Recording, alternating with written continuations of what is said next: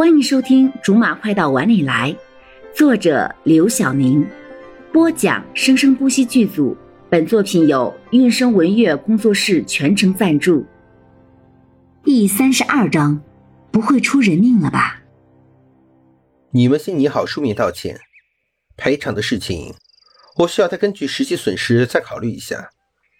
请你看一下这两页，贵公司侵权行为已经构成事实。恐怕是您说反了吧？这个企划案从构思到发行，都是我的员工独立思考完成的。你不能极少数的相似处扩大化，然后污蔑。柠檬用方框在几个页面上框了好一会儿，然后说：“这恐怕不是一点点的雷同吧？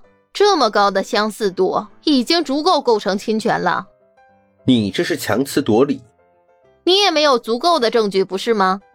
证据都在这儿，你不要选择性无视。我只是捡重点，那些没意义的废话就不要浪费时间了。最重要的就是赔偿项目，我还没拟合同，今天到此为止了。无耻，罗少，你这是耍无赖！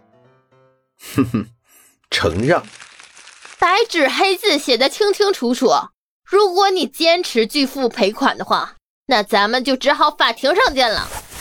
柠檬一气之下猛地站了起来，哗啦的一声撞到了帐篷顶，又弹了回来，狼狈的趴坐在地上，也顾不上任何疼痛，又接着吼：“你这奸商！”柠檬打电话给小薇：“小薇，啊，柠檬姐，给我准备好下个出庭的资料。”我马上要。可是柠檬姐，我们不是在野营吗？别废话，把资料给姐姐准备好。哦，好吧。小薇哭唧唧的翻出背包，开始敲击电脑。帐篷外已经能闻到土豆的香味。咱们真的不管他们了吗？真的好吓人，我担心他们。商场如战场嘛，激烈点是正常的吧？哎，对了，我的烤肉让你们这两个货偷吃了多少了？给我留一块，别抢别抢，打你们啦！土豆还没熟吗？我劝你现在接受和解就好，闹上法庭的话，赔偿可能超出我现在所开出的条件哟。不可能。如果接受你们的和解条件，不就等于承认了侵权？如果你妥协的话，我会考虑降低赔偿的条件。毕竟我们公司也没有受到实质性的损失。你们没有，我们有。呵呵，那就是宁律师你需要考虑的事情了。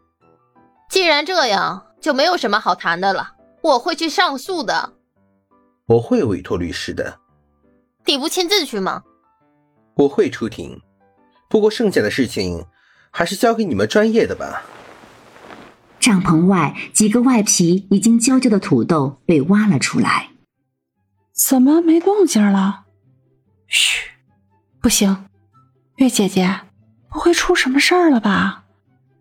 不会是吵到气绝了吧？那他们的烤肉还用不用给他们留？要不我们都吃了吧？啊啊！好烫！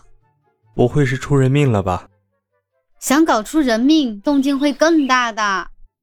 剩下的三个在心里默默的流着泪，为自己的哥们儿担心着。上次看见柠檬，还以为是个挺乖巧可爱的，没想到，哥们儿一定要撑住。当两个人从帐篷里走出来的时候，几个人都齐刷刷的抬头。两个人若无其事的坐在火堆旁边，罗少冲着其他几个人笑笑，柠檬则是直勾勾的盯着地上的土豆。你们没事了？嗯，你们刚才吵得够吓人的，什么法庭啊，无耻啊！你们没事吧？工作上的事情，立场有些不同而已。真的只是这样而已吗？三个人的心都抖了一下。柠檬用手指戳了戳地上的土豆，有一下不小心戳狠了，烫的他赶紧收回手指，放在嘴边用力的吹。